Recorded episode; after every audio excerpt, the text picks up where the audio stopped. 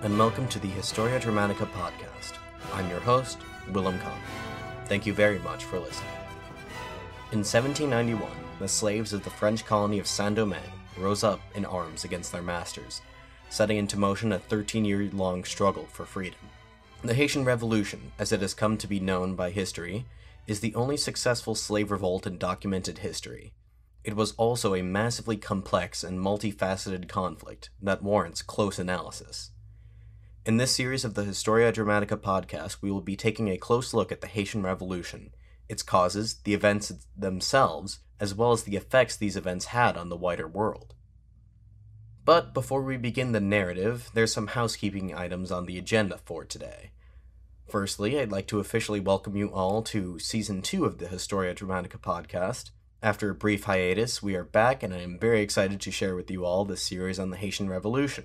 This is the longest I have written to date. It's nine parts long, and the last episode should conclude in late December of this year. If in the meantime you want other podcast content, you can support the show by pledging $5 a month on Patreon. This will allow you access to bonus content such as bloopers, Q&A sessions, interviews with professionals in the field, discussions of various topics ranging from alternate history to amusing historical anecdotes, and more. These bonus episodes will be uploaded on the first of every month alongside the regular episodes of the podcast. Anyway, without further ado, let's get into the narrative. To fully understand the Haitian Revolution, it's necessary to begin nearly 300 years before the outbreak of the slave revolt in 1492. This was the year that Christopher Columbus made his fateful voyage to the New World. The site where he first made landfall was a large island some 76,000 square kilometers in size in the middle of the Caribbean Sea. The natives of this island called it Haiti, a word meaning mountainous land. The Spanish explorers who landed there bestowed upon it another name, one that left no doubt as to who they felt the island truly belonged to now Hispaniola, meaning the Spanish island. Hispaniola was, as historian Laurent Dubois phrased it, ground zero of European colonialism in the New World. It was the site of the first European settlement in the Americas. Admittedly, the first few attempts at founding permanent settlements on the island ended in failure, but the Spanish were persistent, and by 1496 they had established a permanent presence on the island. The initial peace between the native Taino people and the Spanish quickly shattered. Eager to exploit the natural resources of the New World, namely gold, the Spanish, with their more advanced technology, were able to subjugate the Taino and force them into a state of quasi slavery under the encomienda system. I, of course, say quasi slavery because technically, under this aforementioned encomienda system, the Spanish were entitled only to the labor of the natives. They were not considered chattel or property. Still, conditions for native laborers were brutal. Untold numbers of them were quite literally worked to death in the mines of Hispaniola. Those who attempted to escape or rebel were brutally killed by their Spanish overlords. More often than not, they were torn apart by dogs. By far, however, the biggest killer of the Taino people was disease.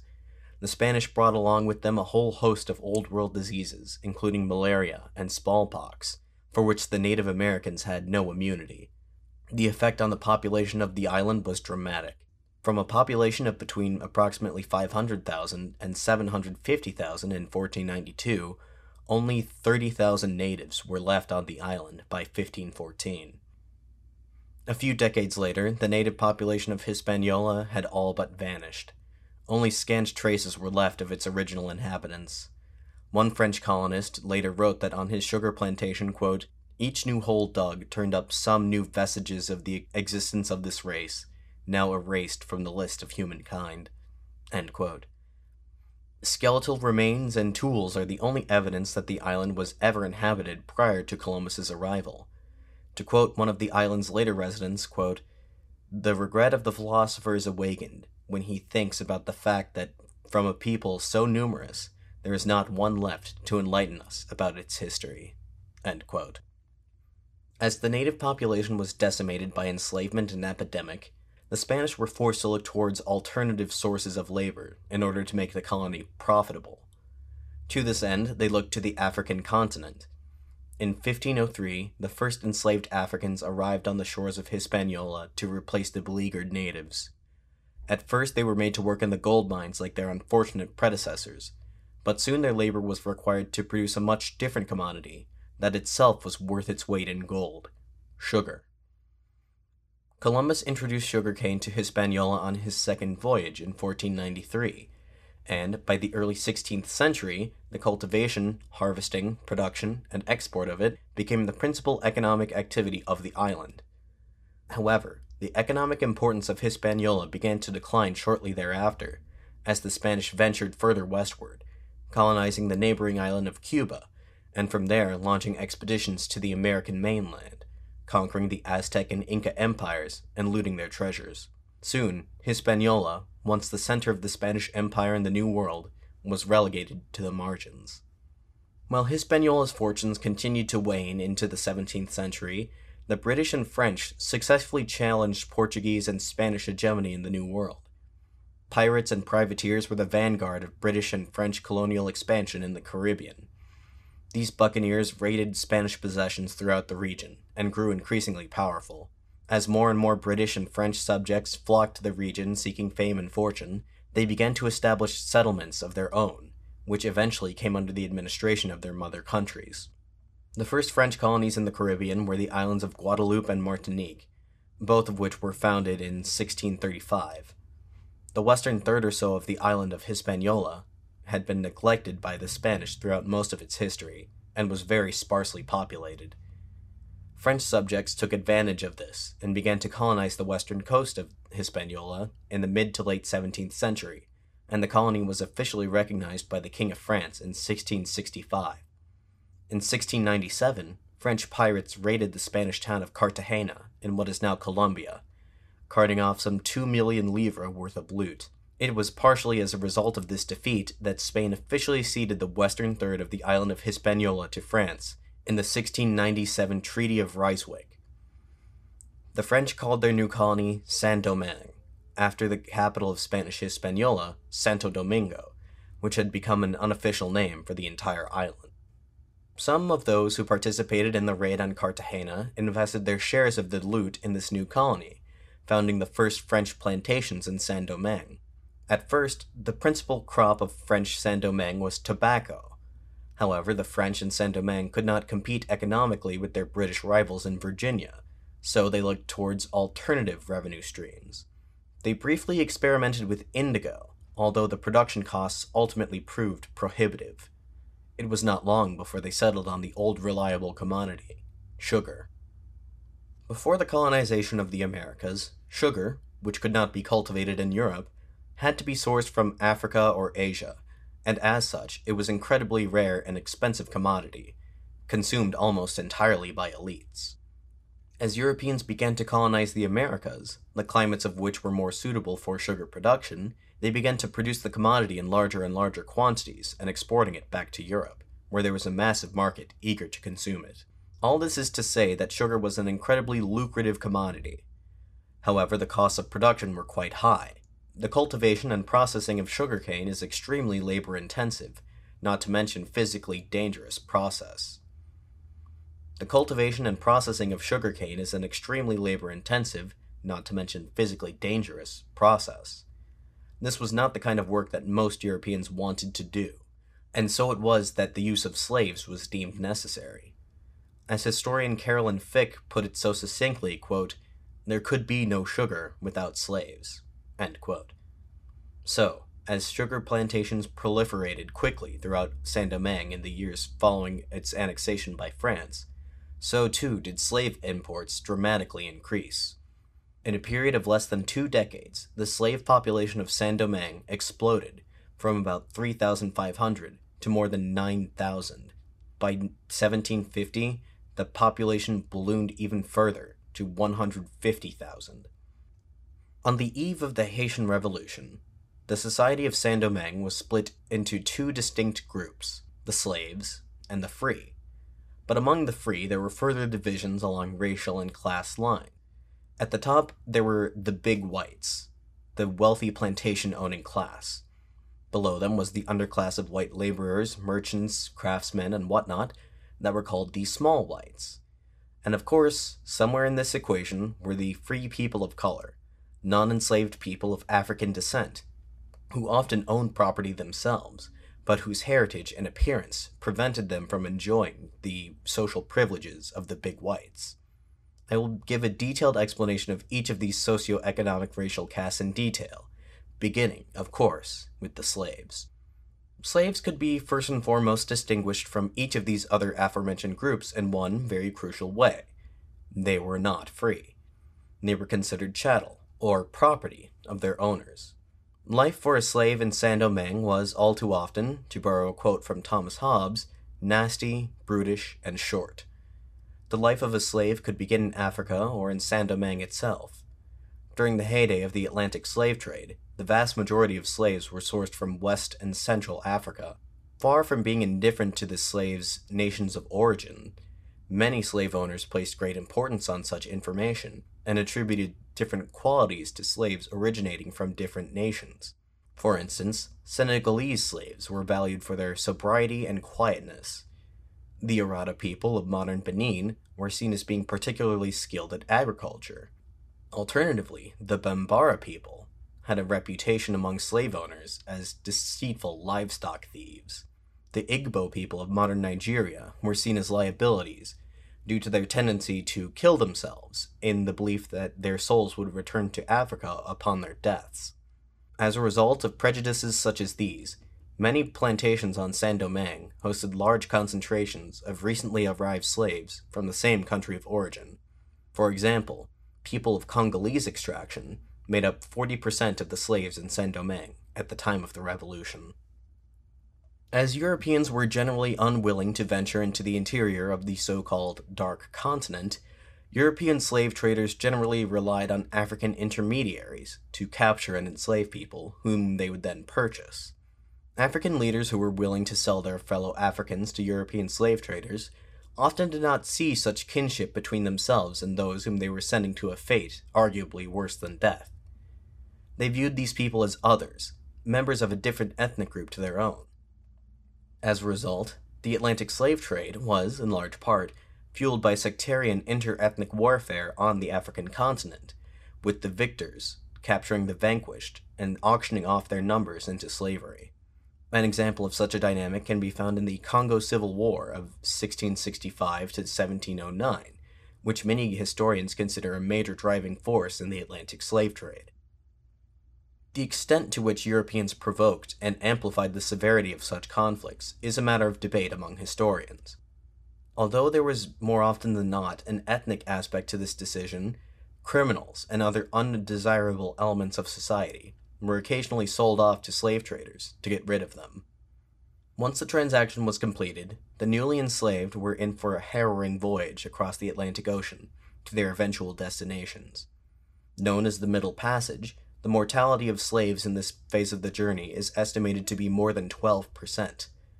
Crammed into the dark, dank interiors of massive slave ships, African captives were subjected to all sorts of privations disease, starvation, overcrowding, etc.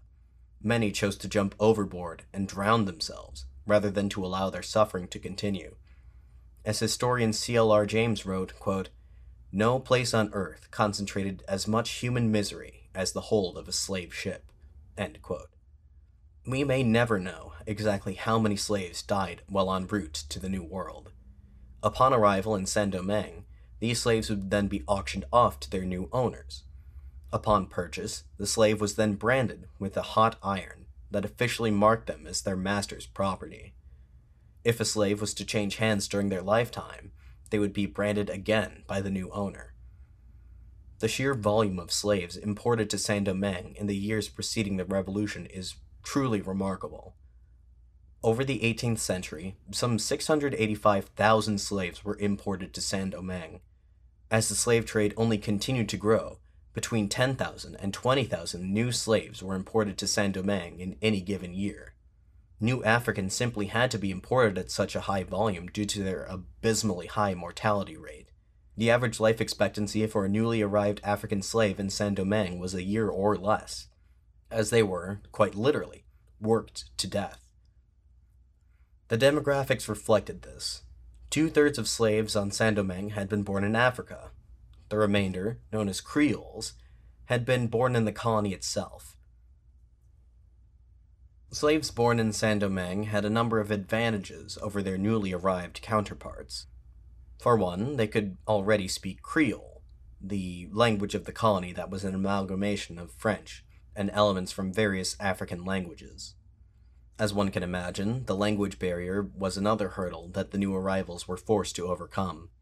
Furthermore, Creole slaves could rely on support from local networks of kin. They were more likely to hold privileged and specialized positions on the plantation, and their closer proximity to the masters meant that they were more likely to be emancipated. However, as historian Laurent Dubois, author of one of the best and most comprehensive accounts of the Haitian Revolution, writes, to draw such clear cut distinctions between Creoles and African born slaves would be rather misleading as most Creoles were more often than not no more than one or two generations removed from Africa. Language was just one of the many aspects of culture that emerged from this collision of worlds that the institution of slavery facilitated. Religion proved to be another important aspect of the slaves' lives, as religious traditions from Africa melded with the Catholicism practiced by the French to form what is known as Haitian voodoo, Voodoo is a polytheistic belief system with its own pantheon of deities and a rather complex mythology. Despite being polytheistic, many practitioners of voodoo engage in both the rites of voodoo and Roman Catholicism, and see no contradiction between the two seemingly incompatible religions. Voodoo has a rather infamous reputation in the Western world, as it is culturally associated with witchcraft, black magic, and necromancy. However, the reality is that voodoo offered the slaves of Saint Domingue a powerful form of solace, however fleeting, which they found in its rituals of song and dance, and what's more, it provided the slaves with a sense of community that transcended the physical boundaries of the plantation. In fact, voodoo, at least in part, laid the foundations for the slave revolt that would eventually metamorphosize into the Haitian Revolution. But I'm getting way ahead of myself. For the master's part, they recognized the subversive potential of this new slave religion and made every effort to suppress it and characterize it as an unholy, malevolent influence on the slaves. But these attempts at repression were largely unsuccessful, as voodoo remains an integral component of Haitian society even to this day. Slave masters generally allotted their slaves one day a week, during which they were not required to labor in the fields Sunday. During this time, the slaves would tend to their own gardens, relatively small plots of land allotted to them by the plantation owners, where they were allowed to grow whatever crops they desired. According to a first hand account of plantation life, slaves generally liked to grow crops such as cassava, sweet potatoes, taro, yams, pumpkins, bananas, peas, and pineapples. It was in this way that the slaves were expected to provide for their own sustenance. This was seen as a clever cost saving measure by the plantation owners, who did not want to have to feed their slaves from their own stores of food. However, in years where there was drought or a particularly poor harvest, the slaves would be unable to grow enough food to feed themselves, and the masters, typically unprepared for such an eventuality, did not hold enough food in reserve to feed all their slaves. The result was that many slaves starved to death.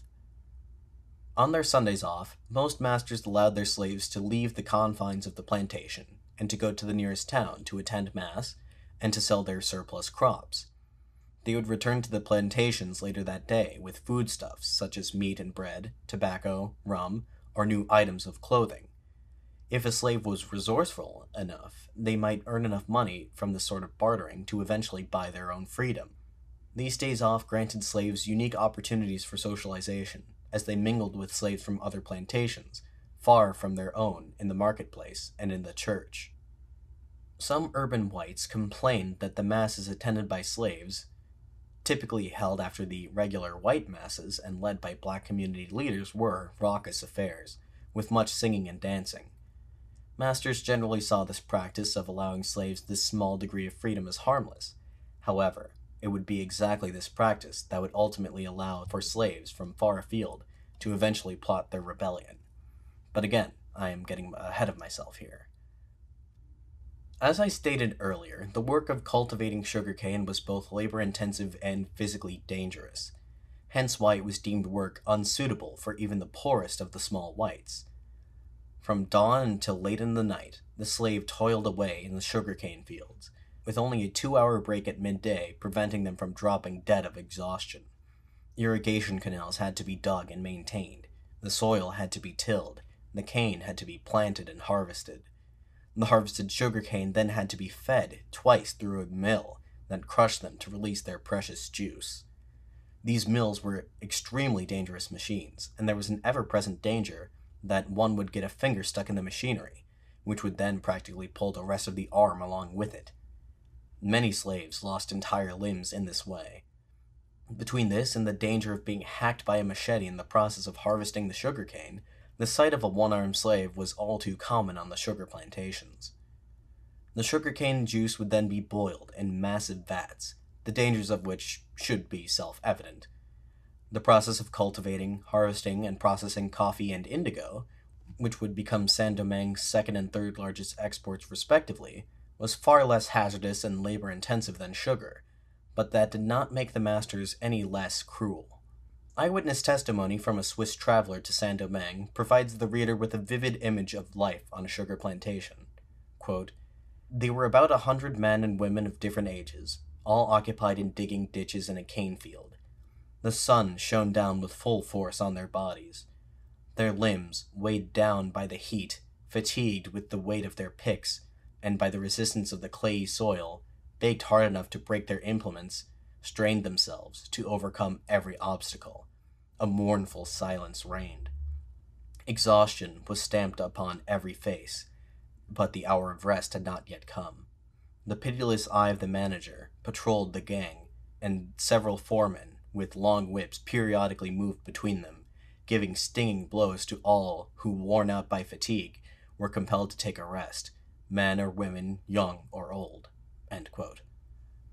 Life for domestic slaves, or slaves with specialized roles on the plantation, was also less difficult, but they were subjected to their own sets of horrors as well.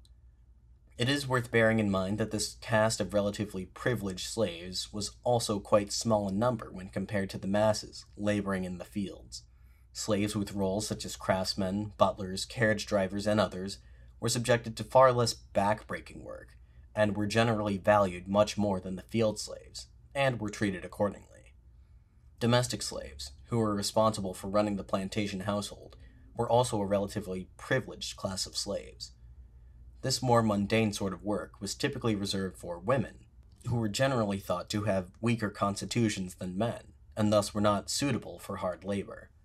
These domestic slaves cooked, cleaned, did laundry, and so on, but their close proximity to their owners often made them the subject of their sexual advances, which could hardly be refused, with the specter of torture and death constantly looming over them for a slave owner to engage in a sexual relationship with a woman who was considered his property was actually rather common.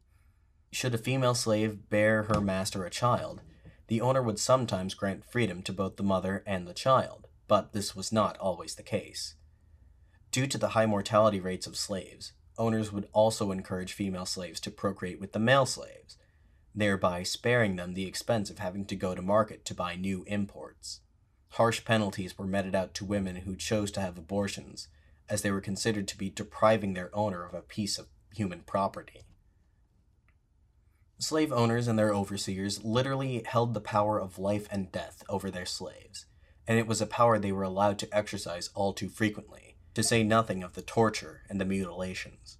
Acts of insubordination, however small, were carried out by slaves on a fairly regular basis, this could be something as insignificant as stealing food from the plantation stores, or feigning sickness to get out of work, or as serious as full on armed insurrection.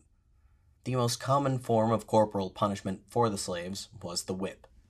Use of the whip was permitted, and even mandated, by the Code Noir, a decree promulgated by King Louis XIV in 1685 to regulate the treatment of slaves. Slaves were subjected to a certain amount of strikes with the whip, depending on the severity of the crime.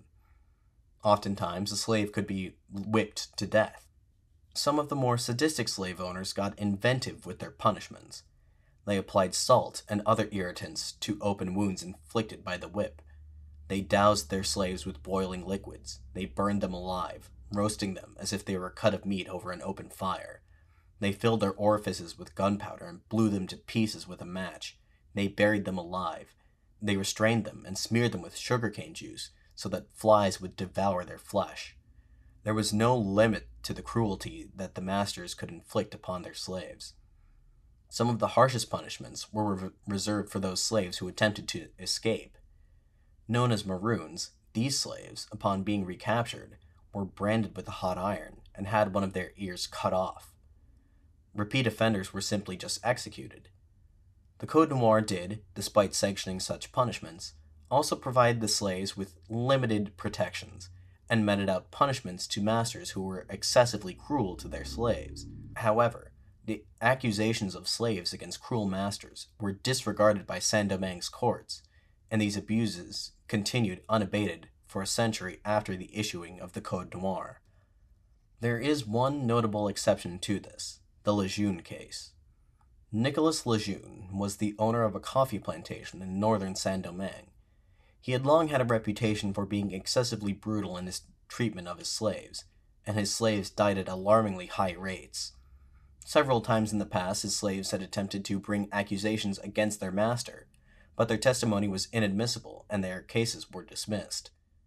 Lejeune punished these accusing slaves by breaking them on the wheel, a particularly brutal form of capital punishment whereby the victim was tortured by having all of their limbs broken before finally being put to death.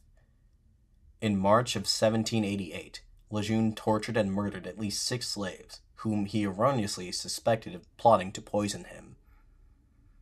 Slave owners particularly feared being poisoned at the hands of their slaves, and Lejeune punished two of the accused women by burning their legs nearly to the point of disintegration and chaining them up in a dungeon on his plantation, leaving them to die of their injuries, and threatening a similar fate upon any slave who dared denounce him. Despite these threats, fourteen slaves braved their master's punishment and slipped away from the plantation in secret. They traveled to the city of Le Cap, the administrative center of northern Saint Domingue, where they brought these accusations of their master before a judge. Luckily for them, the judge in question was unusually sympathetic to the plight of the slaves, and what's more, the crimes of which Lejeune was being accused were so heinous that the judge had little choice but to dispatch officers to the plantation to investigate. They were able to find the women in question. One had already died, having been strangled to death by the metal collar that restrained her. The other lay, badly burned, and would die shortly thereafter. The governor of Saint Domingue ordered the arrest of Lejeune, and he was brought to trial. It was a fairly cut and dry case. Any court with even a modicum of respect for the rule of law would have convicted Lejeune. The prosecution had clear evidence of the crimes of which Lejeune was being accused.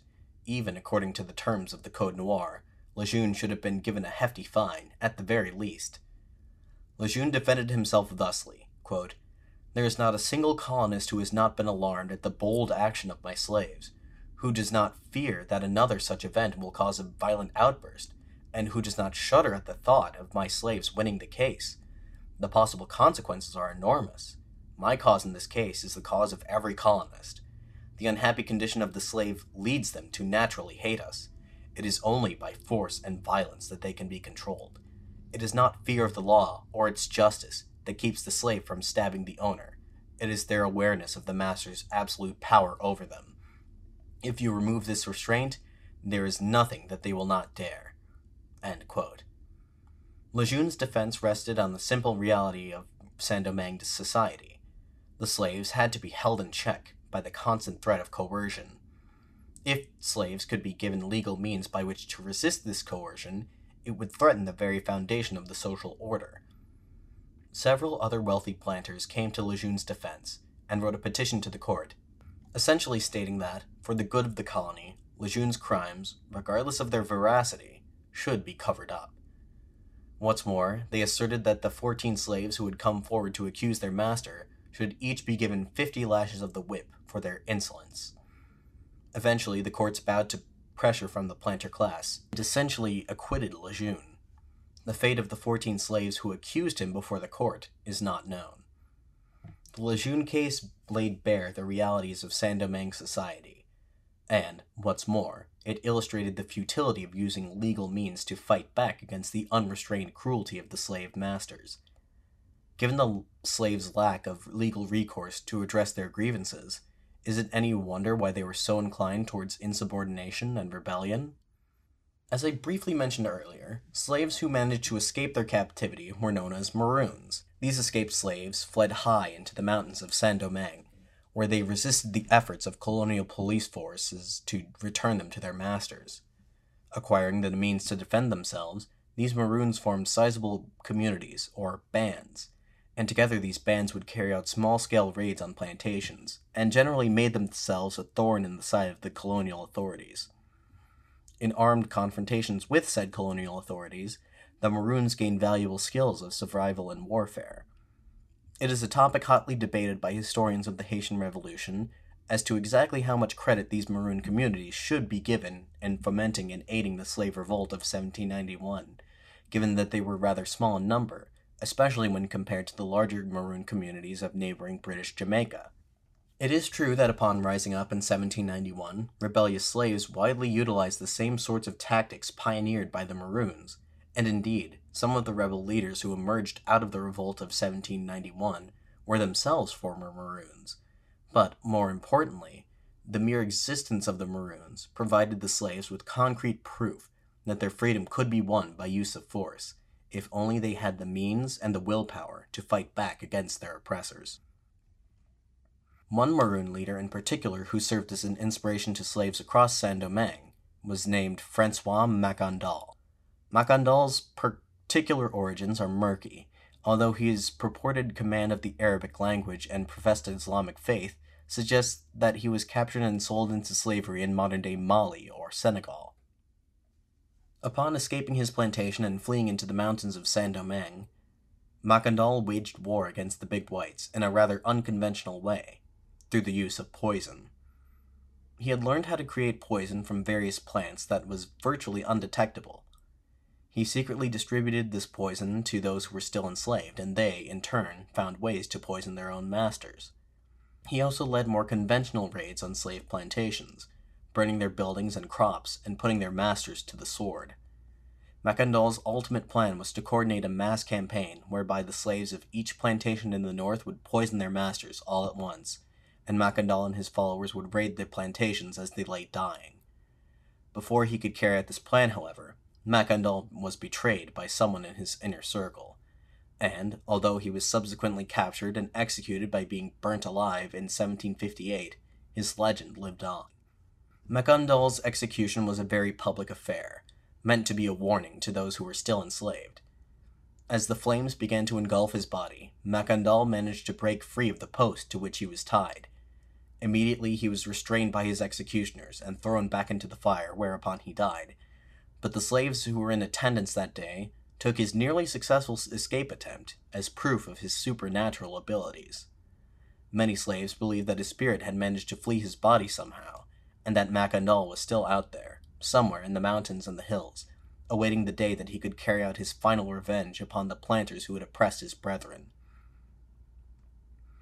Macandal had achieved a mythical status among the inhabitants of the island. To the plantation-owning class, Macandal became a demon, one, who's fomented, one who fomented slave insurrection and was capable of killing them through the use of so-called black magic, it is thanks to the proliferation of the legend of Macandal that a strong paranoia took root among slave owners of being poisoned by their own slaves, a paranoia that persisted well after Macandal's execution and can clearly be seen exhibited in the Lejeune case. To the enslaved, however, Macandal became a folk hero, an inspiration, and his image can today be found on currency issued by the government of Haiti. According to a likely apocryphal story, Macandal, while giving a speech to his compatriots, placed three colored scarves in vases of water, one yellow, one white, and one black. As he pulled each out of the vase, he said that the yellow one represented the original inhabitants of the island, the white represented the island's current masters, and the final one, the black one, represented, in his words, quote, those who will remain masters of this land. That should do it for the discussion of the slaves. Hopefully, you now have a pretty concrete understanding of the plight of the enslaved on Saint Domingue, and have seen the seeds of the slave revolt of 1791. Now, let us discuss the various classes of free people in Saint Domingue, starting with the so called small whites. The small whites were the sailors, day laborers, artisans, craftsmen, petty criminals, small time merchants, and so on, that made up the underclass of Saint Domingue's urban population. For those of you already familiar with French Revolutionary history, the small whites in Saint Domingue are analogous to the class of people who came to be known as the sans culottes, those middle and lower class urban dwellers who became the most radical foot soldiers of the revolution. For the most part, the small whites had come to Saint Domingue as fortune seekers. As historian David Geggus wrote, quote, Domingue was pervaded by a get rich quick atmosphere. The majority of Frenchmen who moved to Saint Domingue were of the typical stock of European colonists in this era lower class working men, occasionally petty criminals and debtors. The dream of these colonists was to acquire land, build up a plantation, and make enough profit to return home to France at their first opportunity and live a life of luxury. They would soon find, upon arriving in Saint Domingue, that this was easier said than done. The costs of buying land and building up plantation infrastructure were rather prohibitive. Many took out loans to get started, and when their ventures failed, which they did more often than not, they found themselves entrapped in debt peonage. In the very early days of the Saint Domingue plantation economy, white indentured servants actually worked alongside enslaved Africans on the plantations. The crucial difference between the two, however, is that the white indentured servants, most of whom found themselves in this position thanks to outstanding debts, would be freed from their bondage after an agreed upon period of time. After earning their freedom, some of these former indentured servants could then take out even more loans and try their hand again. The African slaves had no such options. Some found themselves unable or otherwise unwilling to return back to France empty handed, so they tried to eke out a living performing menial but essential work in Saint Domingue's urban centers. Some small whites also took on another role undesirable by the colony's wealthier inhabitants that of the slave overseer. One former plantation manager wrote in 1814 of the lot of the slave overseer in detail quote, The young European overseer is, after only two days on the job, fully aware of how unpleasant his situation is, not only how tiring it is, but how little respect he gets from the owner or the manager. The zealous overseer sees everything that happens on the plantation and uses a few trusted slaves as spies. He makes his report every day by handing a note to the owner or the manager when he joins them at the table for breakfast. They scarcely pay attention to him. At the table, he sits at the lower end and does not look up. He doesn't dare say a word. The young man is a thousand times worse off than a shepherd's dog. He is even worse off if he is sensitive to the treatment of the blacks. If he looks as though he pities them, he will immediately be told, You don't know these scoundrels. Nature has made them to be slaves. We thought like you when we first came here, but we soon found out. If you want to get on in life, you must give up all European feelings when you come to the tropics. They aren't suited to the colonies. Little by little, the young man gets used to it. Some slave overseers were able to work their way up the ranks to become managers themselves and join the class of the big whites, but most did not. All too often, the fate of these small white fortune seekers was to end up dead of some tropical disease or other, on the side of a road. The dream of those Europeans who immigrated to Saint Domingue in this era was to become one of the big whites. This term refers primarily to wealthy plantation owners, but the term can be extrapolated to include people such as colonial administrators, judges, more successful merchants, and other white people in positions of power, wealth, and privilege one subsection of the big whites who were absolutely essential for the maintenance of the plantation system were the managers, middlemen who managed the day to day operations on the plantation on behalf of the actual owner. The majority of plantations on Saint Domingue were owned by absentee owners, which is to say that they were owned by those who had accrued so much wealth that they were actually able to live out the final part of the Saint Domingue dream and moved back to France to live fat off the spoils of their slaves' suffering and exploitation. Managers were hired to, in exchange for a rather significant cut of the plantation's profits, effectively run the plantations in their patron's stead. Their primary objective was to make as much money as humanly possible for the plantation, and this necessarily involved working the slaves for every ounce of labor they could. Once their labor had been completely expended, and a slave finally died of exhaustion as they so often did, the manager was responsible for purchasing new slaves. The same, planta- the same former plantation manager, whom I quoted at length earlier, in that very same document wrote about the thought processes that drove managers such as himself to make the sorts of decisions they did. Quote, he therefore keeps expenditure to a minimum, and works the slaves in such a way that, in a few years, he makes his fortune, but he destroys the workforce. Fifty new slaves are needed. The owner protests against such an expense, but soon calms down. It's all on credit.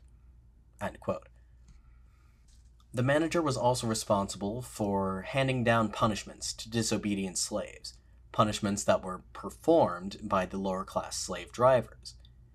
In reading the writings of the Big Whites, indeed, writings by the Big Whites form the majority of primary sources on the Haitian Revolution, as they were the class of people on the island with the highest rates of literacy. One gets the sense that the Big Whites felt that their aforementioned power, wealth, and privilege were constantly under threat, from the rise of the free people of color to the overbearing metropolitan government across the Atlantic, and to the ever present specter of slave revolt. It must be remembered that the big whites were a minority of a minority on Saint Domingue. They were outnumbered by the underclass of small whites, and, by the eve of the Revolution, by the free people of color. And all three classes were dwarfed in numbers by the slaves, who at any given time since the mid 18th century made up the vast majority of the population in Saint Domingue. Thus, it is understandable that the big whites were all too painfully aware that their wealth and livelihoods were sitting upon a powder keg of racial, social, and economic tensions. Thus, they made every effort to keep the small whites poor, the free people of color disenfranchised, and the slaves enslaved. Despite the fact that many absentee landlords in France used their newfound power and wealth to marry their way into the aristocracy, the big white ruling class of Saint Domingue developed a somewhat antagonistic relationship to the metropolitan government back in Paris and their representatives in Saint Domingue, the colonial bureaucracy. In the final days of the Ancien regime, the metropolitan government attempted to enact a number of reforms that were intended to reinforce the Code Noir and grant a few more rights to slaves. The big whites of Saint Domingue opposed such attempts to curb their absolute authority, which were made all the more insulting by the fact that Saint Domingue lacked a colonial assembly that would give them some semblance of representation and autonomy, while such things were the norm for their British neighbors. Another gripe the big whites had against the metropolitan government was the system of mercantilism it had put in place for its colonies, or, as they called it in the French context, the exclusive. Under the exclusive, colonies were only allowed to conduct trade with the metropole. From the metropole's point of view, this was perfectly logical, as the primary purpose of the colonies was to benefit the mother country, and in return, the mother country would provide the colony with all of its needs. From the colonists' perspective, however, this was an unacceptable imposition on them. They stood to lose a lot of money they could be making by trading with other colonies in the region. Of course, a lucrative black market emerged that did indeed conduct illicit trade outside of the exclusive, mainly with the British and Spanish colonies elsewhere in the Caribbean. The metropolitan government cracked down hard on this sort of trade, providing fines and prison sentences to anyone caught with contraband but the colonial administration tolerated the black market, as it made up an essential component of Saint Domingue's economy. Indeed, many among the big whites began to believe that their interests were not best served by the current international status quo. Some had come to believe that they would receive a greater deal of autonomy as a British protectorate, while others believed it would be best for them to break away from the colonial system altogether and declare independence. Proponents of Saint Domingue independence even adopted similar rhetoric espoused by the American revolutionaries not a decade earlier, invoking the concept of liberty against the tyrannical metropolitan government. Then, finally, we have the free people of color. The emergence of a large and somewhat prosperous class of free people of color was almost a demographic certainty due to a number of factors. To begin with, France, in the early modern period, had the largest population in Europe, but relatively few colonies that could serve as population release valves.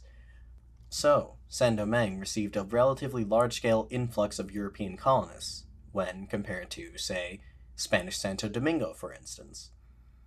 Given the nature of this specific colonial venture, Saint Domingue attracted mainly lower class, single men, and far fewer women. Among the white population, men outnumbered women by a ratio of 3 to 1. These men, being men, sought an outlet for sexual release, and they found it in the slave women, who, as previously discussed, had little power to resist the sexual advances of white men. There were indeed laws in place to discourage this sort of miscegenation, but they were of little use.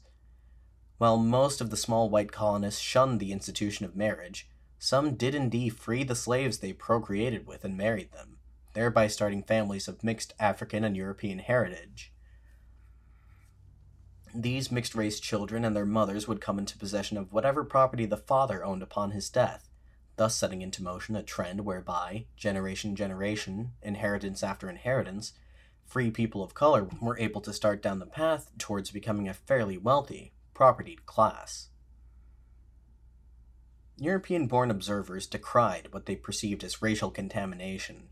One French soldier stationed in Saint Domingue during the American Revolutionary War wrote, quote, The mulatto and the quadroon, slang terms for people of mixed race heritage, women, taking advantage of their debauchery, have, have competed with white women for the hearts of white men, and they have won. This means they have the social elite and the majority of colonists for lovers. They dress with taste and use their appearance, their height, and their walk as an invitation to seduction. In truth, they put this stylishness to very good use, as a sort of call to sensuous pleasure. Many women of the color, whether through the inclin Many women of color, whether through inclination or lack of, or lack of resources, act most like prostitutes.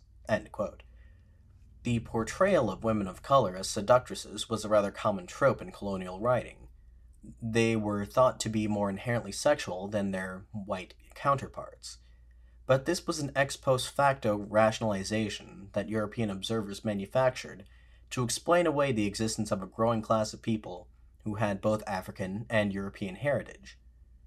In the early days of the colony, there were very few laws pertaining to the free people of color, simply by way of the fact that there really weren't that many of them. However, as time went on, their numbers increased steadily. They numbered some 30,000 strong on the eve of the Revolution. Initially, the free people of color competed with the small whites in the cities, often taking on the jobs that were unsuitable for slaves, but ones that whites still didn't want to do. For instance, many served in the colony's militia and police forces. Such kind of service was thought to be so unbecoming of whites that free people of color actually made up a majority of the colony's internal security forces. There, they were tasked with hunting down bands of Maroons in the mountains and putting down the occasional slave insurrection. The colonial administrators of Saint Domingue increasingly began to rely on free people of color exclusively to maintain order in the colony.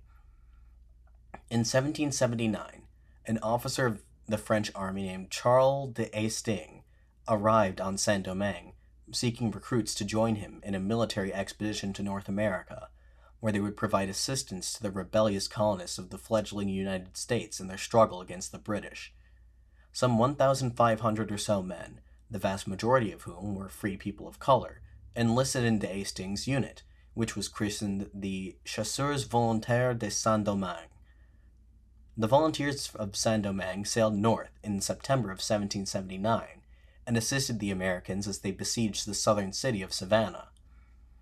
Although the volunteers from Saint Domingue fought valiantly, the battle ended in defeat for the Franco American coalition. The volunteers from Saint Domingue never again saw action, but nevertheless gained valuable combat experience, and what's more, they earned some degree of respect and prestige for their class. A number of notable future leaders of the Haitian Revolution were amongst its ranks, including one 22 year old drummer boy named Henri Christophe, who would go on to be Haiti's first and only emperor. As the population of the free people of color increased exponentially, so too did their economic strength. Throughout the 18th century, free people of color were able to purchase land of their own, to build plantation infrastructure, and even to own slaves. As historian Carolyn Fick writes, by the eve of the Revolution, the free people of color had nearly achieved economic parity with Saint Domingue's white population. They owned one third of the colony's sugar plantations, one fourth of its slaves, and one third of its total real estate. The big whites viewed the socio-economic rise of the free people of color with growing trepidation. For the free people of color to become equal with the whites was a major threat to the white supremacy that undergirded Saint Domingue society so they used every means at their disposal to disenfranchise them, to deny them the civil and political rights that all whites enjoyed. A quote from Laurent Dubois Over the 18th century, law, economy, and discourse worked together to produce a set of racist practices that, once in place, appeared to many to be both natural and permanent. Another quote from historian Carolyn Fick the free people of color were made to understand that, on no uncertain terms, in spite of their education, training, skills, and economic successes, that their racial and slave origins made it impossible for them to enjoy equality with whites. So, to recap, on the eve of the revolution in France, and subsequently in Saint Domingue, there were four classes of people who made up the society of Saint Domingue the slaves, the free people of color, the big whites, and the small whites, and all of them absolutely despised one another. The slaves hated the big whites and the free people of color who kept them in chains and exploited their labor, as well as the small whites who looked down on them and who made up the ranks of the sadistic slave overseers. The free people of color internalized the racist attitudes of the whites and therefore looked down on slaves as lesser beings, hence their willing participation in their exploitation. They hated the small whites, who, despite lacking their economic clout, enjoyed privileges that they still could not, and they hated the big whites, who also outranked them socially, and actively worked to deny them the civil and political rights they felt they deserved. The big whites basically looked down on everyone. Their attitude toward the small whites was analogous to the way the aristocrats of France looked at the commoners before the Revolution. They saw the free people of color as a threat to their continued dominance, and to the very system of slavery itself. As for the slaves, they saw them as their property. The small whites, like all other white people, looked down on the slaves as something less than human and not deserving of respect. They envied the economic prosperity of the free people of color, as well as the wealth and privilege of the big whites. With all these racial, social, and economic dynamics at play, is it really any wonder that upon the outbreak of revolution in France, Saint Domingue would be engulfed in a massive internecine conflict? Of course, it's easy to see the fault lines forming in Saint Domingue society, with the benefit of retrospect. But, as C.L.R. James wrote, quote, How could anyone fear for such a wonderful colony? Slavery seemed eternal and the profits mounted.